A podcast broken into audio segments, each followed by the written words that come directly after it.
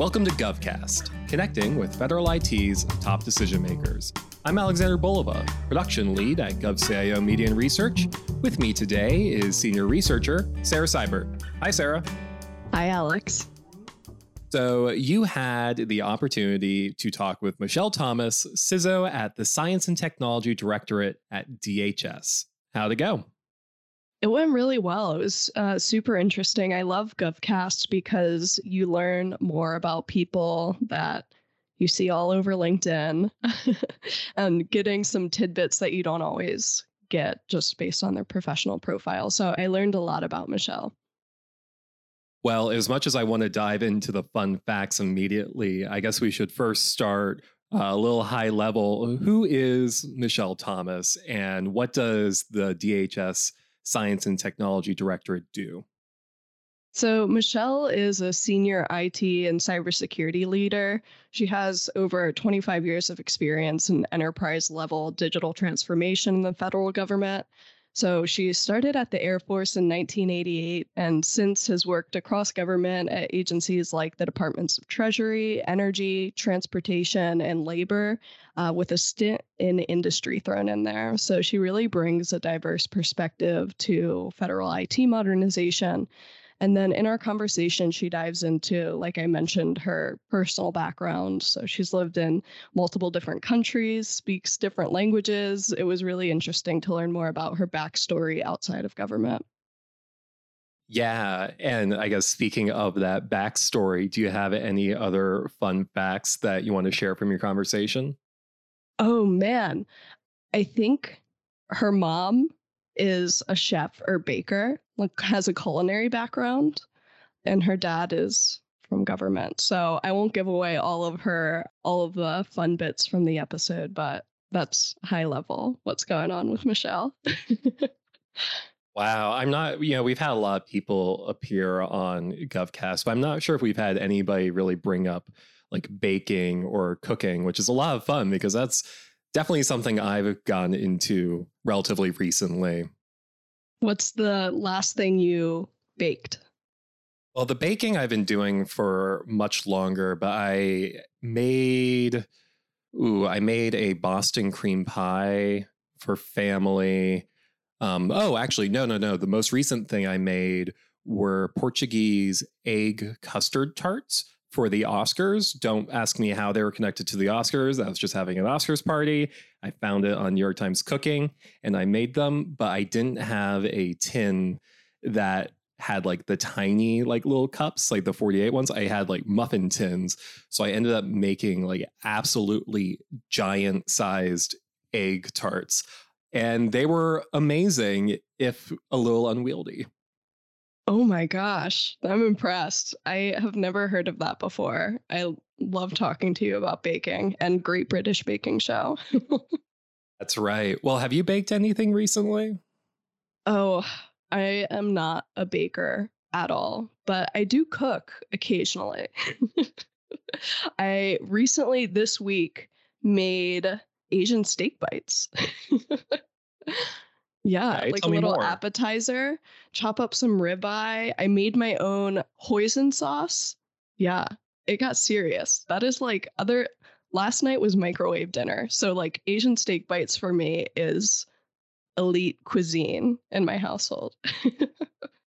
I mean, that sounds absolutely delicious. And I feel like our listeners should be taking some notes. I know I have a lot of trouble coming up with new things to cook for myself. So I'm definitely going to add that to my list. Most of the stuff that I cook is like some sort of Asian spinoff. I have a lot of like those ingredients in my house, but other than that, that's a lot of takeout and a lot of microwave tuna packets, like just what's on hand and what's easy. you lost me on tuna packets. Anyways, so as much as I would like to keep talking about our culinary adventures, going back to your conversation with Michele Thomas, what's your biggest takeaway from the interview? Yeah, I think my biggest takeaway is that security is never done. With Michele's long career in government, she discussed the evolution of security standards from CDM to now zero trust. And I hate to break it to the listeners, but I personally don't think zero trust is going to be the last step of cybersecurity. So we'll have to keep an eye out for the uh, sub zero trust in the next 20 years or so. are, are you breaking the news that zero trust in all cybersecurity is a journey? And it's evolving. Wow, you heard it here first, folks. Well, with all of that in mind, let's take a listen to your conversation.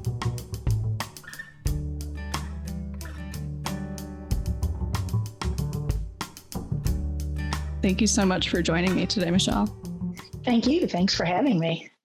So, to kick off the episode, you spent the majority of your long career in government working for agencies, including the Department of Energy, Transportation, Labor. So, what initially led you to government and influenced your career path? Well, interestingly enough, both of my parents were public servants in a way. My father uh, was serving in the Army. He got out and he came back as a, a civilian working for the Department of the Army and my mother started her career initially as a teacher. Um, and she went on to become a French chef and, and taught French cooking. Um, so wow. that that teacher thing persisted in in her her life. I initially just sort of gravitated to to public service, and I I wanted to work for the State Department.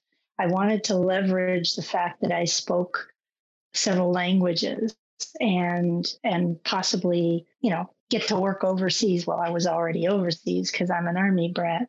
Mm-hmm. But um, back then, the whole family had to pass physical, and my father had had some health issues with his heart, and so I was so disappointed that that I said, okay, the heck with with public service. I'm going to work in the private sector. So I worked in the private sector for a while, but my dad kept mentioning, you know, the value of public service. And, and it, you know, when you're young and you think you know everything, you don't always listen the first time around or the second. Uh, but I, mm-hmm. I, eventually gravitated to it. And, and in 1988, when I got out of school, um, that's when I, I started working. And my first job was, was working at the Pentagon for, for the Air Force.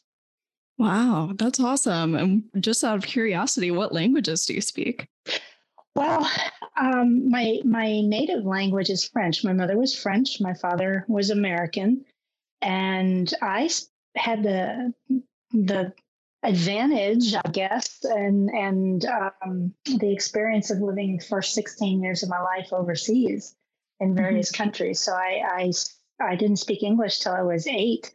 My wow. my mother and father, my father learned French because he married a French woman, right? Um, mm-hmm. And and uh, I, I at the time spoke German also, and I spoke Spanish. Wow, that is really impressive. I my grandfather was in the army and my aunt was born in Germany. My dad's always pushing me to go into public service as well. So yeah, I was born in an army hospital in Heidelberg, Germany. Wow. So, across the different agencies you've supported, what are some of the cross government challenges you've seen? And what are some of the silver linings that you've seen as well when it comes to federal IT modernization? That's an interesting question. In terms of some of the challenges, there's there's always in a large company or agency a resistance to change. Mm-hmm. Uh, there's a bureaucracy, and you know, and in my federal career, I started in 88, but I, I stopped in 99 and I worked in the private sector for eight years and then I came back. Um, and I, I've, I've worked for large companies like, like Bank of America, for example. And, and I, none of the challenges I think, except one are, are unique. The resistance to change in any bureaucracy exists. Um, and whether it's the, well, we've always done it that way, or the nature of the company and the people that are at the top leadership. Uh, you know, they, they could be lawyers or accountants, or they could be um, doctors or whatever. They all have their way of doing things, and some are more meticulous and involved than others, and and that leads to sometimes that that resistance to change or certainly the bureaucracy and And anytime that you have a generational mix at a company, a large company, you can't avoid it. You have younger people like myself at the time who want change, who want to do things differently, who want to exercise the ability to, whatever the new tech is at the time, uh, you know, exercise it. Or maybe they just figure they have a better way to skin the cat, so to speak. Mm-hmm. Uh, so that that happens a lot. I think the one outlier for me is the challenge of the federal budget because every year it, you have to get basically refunded. And so the ability to strategize and and the ability to execute consistently and over a long period of time on a strategic plan that may be 5 or 10 years for that IT IT modernization effort that's really challenging. I never personally experienced that in the private sector wherever I worked. Mm-hmm. I worked in tech companies. I worked in the finance industry with, with the Bank of America. I was particularly uh, immersed in the, the credit card part of the business. And this was in the early 2000s when they were just starting to issue credit cards with chips on them. And so I was working on the encryption end of uh, securing the cards and the information that was on the chip, which was kind of interesting. But even there, the funding and, and the financial end of things was was very different than than it was in the government. I think another related um, difference is uh, sometimes procurement. Um, there's there are laws that we have to uh, and regulations that we have to abide by in the federal government that may may not exist to the same extent in in the private sector, and so uh, those processes, again, especially the budget and the amount of time it takes to formulate and then to execute and to plan three years ahead on a budget that renews every 12 months, you go through the same process. It's sometimes very challenging when you are in a world like we are today where things change so rapidly. It's really it's hard to modernize IT in that kind of an environment. Right. That makes a lot of sense. And you mentioned multiple things that stuck with me change management. Uh, I often hear like that process is harder than modernizing the technology itself. But yeah, I can only imagine trying to set up programs or modernization projects that run young, longer for a year and then you'll have to pivot depending on the budgeting the following year. I think agencies are are some are really pivoting more quickly than others, but they are pivoting because you have all these new technologies that are exploding on the market. Mm-hmm. And you know, if, if if we don't pay attention to them, if we don't start implementing and using them, because there's no shortage of business requirements to use them, to to satisfy and using them rather, it, it, it's getting better. But I mean, just imagine how long it takes to to build an aircraft carrier for the Navy. Right. Uh, 60 Minutes just had a, uh, a, a thing on the readiness of of the uh, of the Navy, and I think it was five or seven years to build an aircraft carrier. Oh Is the gosh. technology in the aircraft carrier? It's really must it must be challenging to keep that up to date. Um, right. So it's we have to be agile and nimble. There, there's no doubt in my mind. Right. Yeah. So when you talk about some of the agile, nimble approaches you're taking, what are some of the highlights or silver linings you've seen when it comes to modernization? Well, there's um, there's always a, a very large group of people that want to embrace it, and in the IT community, they're especially, I'd say, for the past five years or so, before I even went to, to the Department of Labor before I came here, they're finding people that have the experience of not just embracing, say, transition to the cloud or embracing agile methodologies and, and DevSecOps in, in the, the, the IT software development uh, arena or even the change management arena. It, it, it was absolutely amazing to me. And at the same time, this is when uh, DHS and, and the Department of Justice back in, I don't know, 2012, 2013, um, were getting together to formulate what became the CDM program and and bringing new technologies in to meet the cybersecurity requirements for government IT systems. And that, to me, in my career, that was my first exposure to massive change across the board. It didn't matter if you were, you know, civilian agency X or Y or or whatever, you all had to comply and the degree of compliance and the execution of that compliance was a little different for micro or small agencies, but all the large and the medium sized agencies had to comply. And to me, that was that was that was when I rolled up my sleeves and said, "Oh man, this is fun! I love this," and I jumped in with both feet. That's awesome. Yeah, and the CDM program is huge still, so that's amazing. Yeah, and, and zero trust is coming right up. Yep, that's right.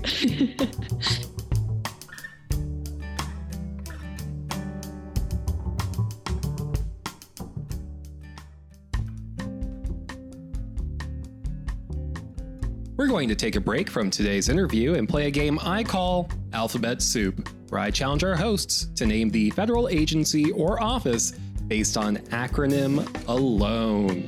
Playing today are senior researcher Sarah Seibert and staff writer researcher Nikki Henderson. Hi, everyone. Hi, Alex. Hey there, Alex. Here are the rules. I will say the acronym, and if you know the answer, buzz in using a buzzword. Today's buzzword is quantum computing. If you get it wrong, the other players get a chance to guess. If neither of you get the answer, I open the floor to random guessing until somebody gets it right, or I give up and tell you. There are three acronyms today. Are you ready? Yes. Here I am. All right. Your first acronym is ODSE. ODSE. Office. Oh, well, oh, buzzword. Quantum computing. Office of the Director for Scientific Engineering. Office is correct, and honestly, if you told me that was what it was called, I would I would just believe you. That was pretty on point. I'm going to give you a hint, and it's a pretty big one because the D and the S could stand for basically anything. So I'm going to say it's Office of the Deputy Secretary of, but Sarah, you already guessed. So Nikki, do you want to buzz in with a buzzword? Quantum computing. Um education. Yeah. Ooh. It is Office of Deputy Secretary of Education, ODSE. lucky, lucky. Good job. Well done. All right. Well, the next one is going to be a lot easier. So I think this is more of who can say the buzzword the quickest. It is DOI. Quantum computing. Yes, Nikki. Department of Insurance. Oh, so close. It is Department of something. Sarah, are you going to steal? Yes. Quantum computing. Uh, intelligence. Oh, all right. So the missing word starts with an I and oh, Is it innovation? no. What? Oh man, you have to think a little. Okay. All right. So What Think did- what harder. your- what did you say your the first one was? What was So the it's not innovation or intelligence was the first one I said, I think. So move away from it being like a cyber thing and think more about I don't know, maybe this is mischaracterizing, but it seems like a bread and butter kind of like you have to have this department. Like it feels very like foundational, maybe is the word. It's I'm, I'm going Inspector. no. the, the hint I'll give you is to look within yourselves. Ah, ah, introspection. I'm sorry, this might sound mean, but Sarah, did you think that was correct? no. God. Uh, Identification, identity. oh, yeah, that's a good guess. Well, it's not that good. It's wrong. okay, looking within myself to find this acronym name Department of I'll give you one. Interior. Interior. Yes. Oh, Yes. Wow. Department of Interior. That was great, Sarah. Thought that was the easy one. You all are in for a world of hurt this next one. oh God. oh man. okay, I'm I'm going to give you a real big hint up front because this could go literally any direction. So I'm going to give you its genre, its sector. Okay. All right. So this is agriculture related. Telling you up front. Nikki, that's all you. Agriculture. Okay. All right. Your acronym is FBC. Uh, I think I know the FB, but I don't know the C. You, you can guess the FB. Okay. Quantum computing. Mm, the F would be Federal Bureau of like carbon emissions or something. None of that was right. You know, I'm, I'm gonna I'm gonna implement a new rule where when a letter is guessed, I give you like one in exchange. So like, I, I'm gonna tell you that the B is business, not bureau. oh, so the F was right? No. Oh, No, I'm just giving you one answer. okay. Nikki, steal it. Oh wow. Okay. Um quantum computing. You said the F was it's not federal. Unknown. I'm going to emphasize that this. I, I told you this is agriculture related. What what starts with an F that's related to agriculture? Farming, Uh, yeah, sh- shorten it. farm, Yes.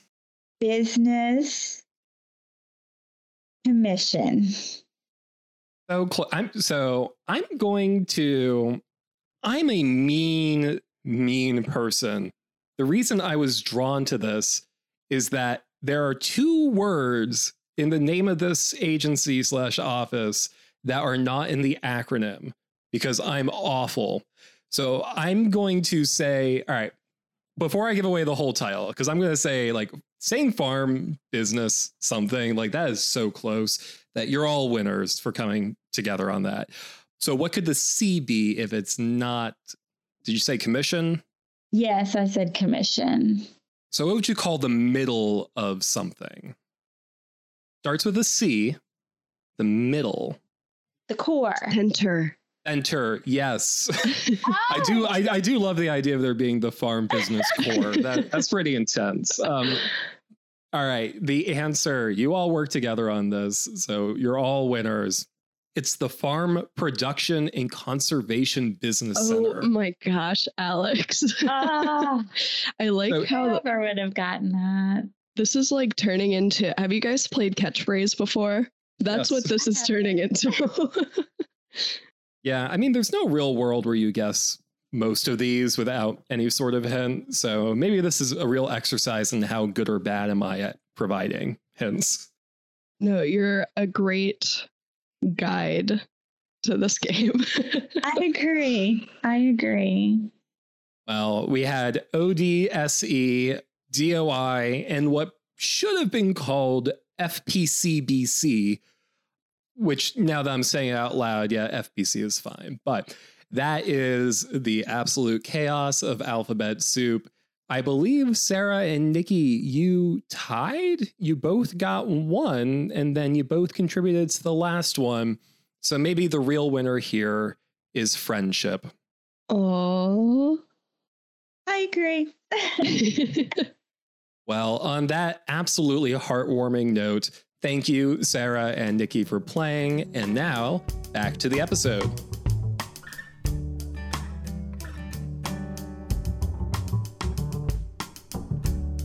So before taking on your new role as uh, DHS S&T CISO at the beginning of the year, you were the Deputy Chief Technology Officer at the Department of Labor.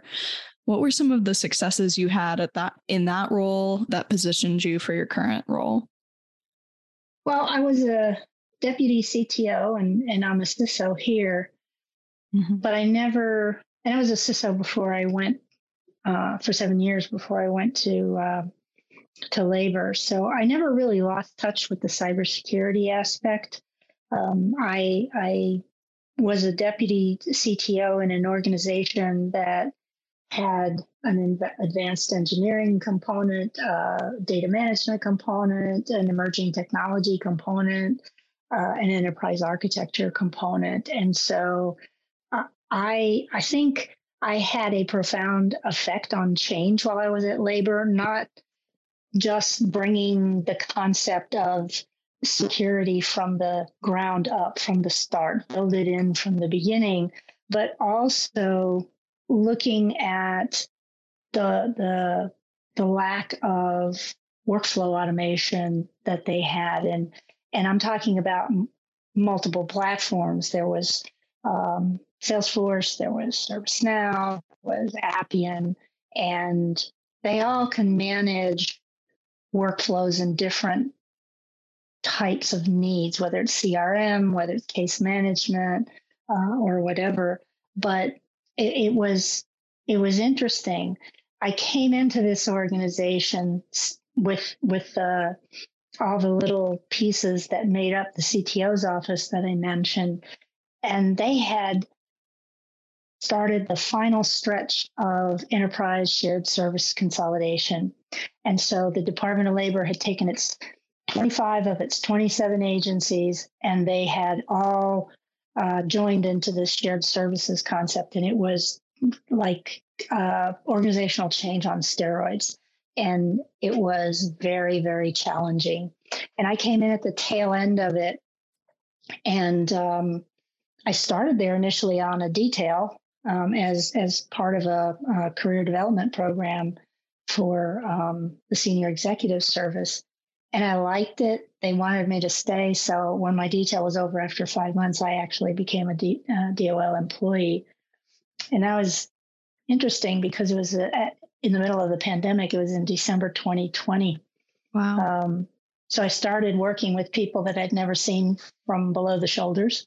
Mm-hmm. Um, I onboarded as a new employee uh, electronically or or um, virtually, and and it was just really interesting. But what I what I think my biggest impact was in terms of that change that that I brought along was I came into this organization that had just focused and completed or just about wrapped up their their consolidation for enterprise shared services and the most upfront piece of that was one of the three platforms that I mentioned. It was ServiceNow.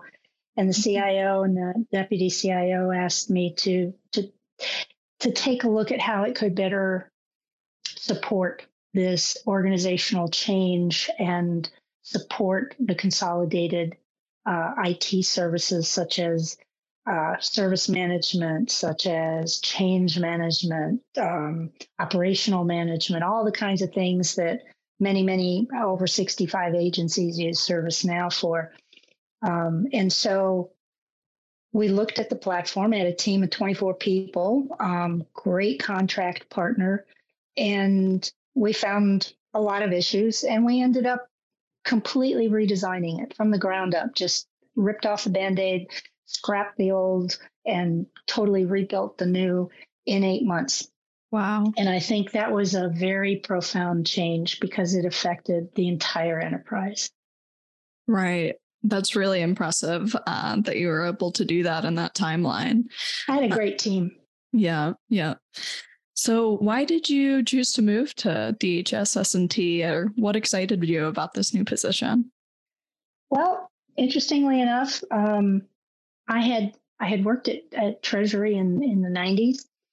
And uh, when when 9/11 happened, a couple years later, DHS was formed, and many of the agencies that I had worked with as part of Treasury were now part of DHS, Customs, Secret Service, and and uh, and so I always wanted to work at DHS. I I just thought it was really interesting and and actually kind of cool what they had done. There were you want to talk about organizational change management. That must have been one heck of a challenge. I was at the time I was getting positioned to um, lead some some major efforts in in terms of of cybersecurity and and related activities at, at the Department of Energy. And so I chose to stay there, but I always had my eye on positions at, at DHS. And when this one came along, the first thought that crossed my head was, this is it. This, this is the time to jump and, and to grab this one because my, I've been in IT in one way or another my entire, uh, what is it now, 26 years in the federal government even mm-hmm. with the mm-hmm. break in between. But even with the break, I was still in the IT field. I was working cybersecurity or PKI or or whatever. But but this was an opportunity not to work with the same kind of constituency, but people who are doing R&D, research analysts, data scientists, and people that I hadn't had the opportunity to work for consistently uh, and support consistently before. And um, and so I, I went for it, and I apparently I got it because I'm here. yeah, that's awesome. Congratulations. Uh, I'm definitely excited for you and to see what you do in this new role. So, as you settle into your position and start to strategize with your team's IT and cybersecurity trajectory, what are some of your goals or aspirations? I'm still uh, drinking from the fire hose. Um, it hasn't stopped, but um, that's not unexpected. This mm-hmm. is, uh, you know, DHS is a very, very large organization. And I, I, I'm still, I'll always be in learning mode. Everybody is, but, but I'm still really, I'm getting to know the staff that, that I work with better. I'm, I'm getting to know the rest of the leadership better. Um, and, and I'm learning what, what some of the needs are.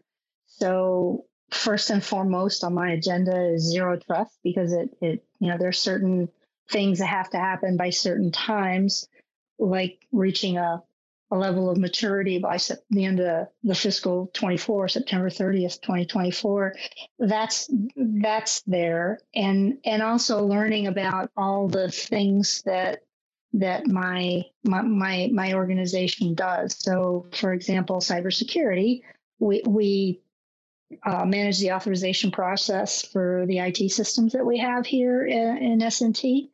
Um, we support a varied uh, mission in the R&D space. We do a lot of research and development on different things, and I'm still learning about all the things that we do. We have five national labs. Uh, we collaborate very strongly with the Department of Energy and, and with other organizations, international and national. So there's a scope and a depth that I have yet to gain some expertise on, but it's all really kind of cool and exciting work. It's not it's not what I what I've done in the past, so to speak. Uh, it, this constituency is is different, and the mission is is just as important as the mission of of some of the other agencies. But I think what distinguishes uh, Homeland Security is the scope of what we do and the various components, whether it's CBP or Secret Service or ICE or the other offices in, in the headquarters. It, there's just so much. The, mm-hmm. the, the depth is fascinating to me. Another reason I came here is, is there are five people that I, I uh, had in my my career development class, and they're here. And and so one of the things I, I did is is contact them before I accepted the position here and said, "What's it like? It's 20 years later. What's it like at at DHS?" And everybody had wonderful things to say, and and that really tipped the scale for me. The people that I knew that I trusted um, were all saying, "Oh God, you got to come join us." um, so I did Yeah, that's great to hear. Um, and it's really exciting. I feel the same way as you. DHS is so big and it covers so much ground, and I learn new things about it every day. So I'm really excited for you and looking forward to seeing what you do as you move forward in your journey. And thank you again for taking the time to chat with me today. Oh, Sarah, thank you so much. It's been fun.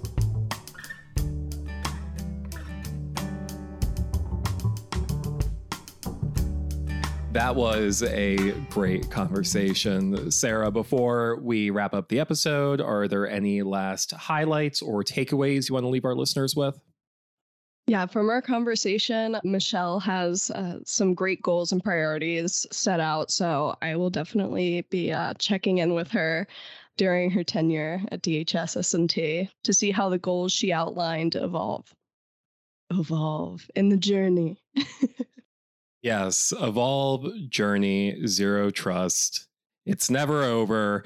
And that's why you should subscribe to GovCast so that you can keep getting wonderful insights on this strange, important journey that we are all on. Thank you, Sarah. If you enjoyed this episode, make sure that you subscribe and leave a review on the podcast platform of your choice. We'll be back in two weeks with a brand new episode. But until then, I'm Alexander Bolova. I'm Sarah Seibert. Thank you for listening.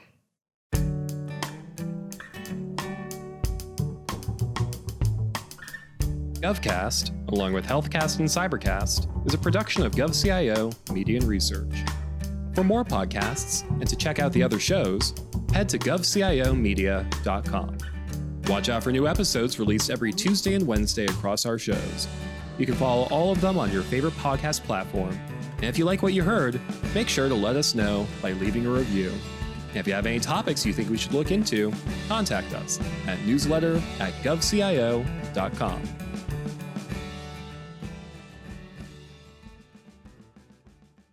I'm not going to edit any of that. That was gold and that was just staying in the episode. All right.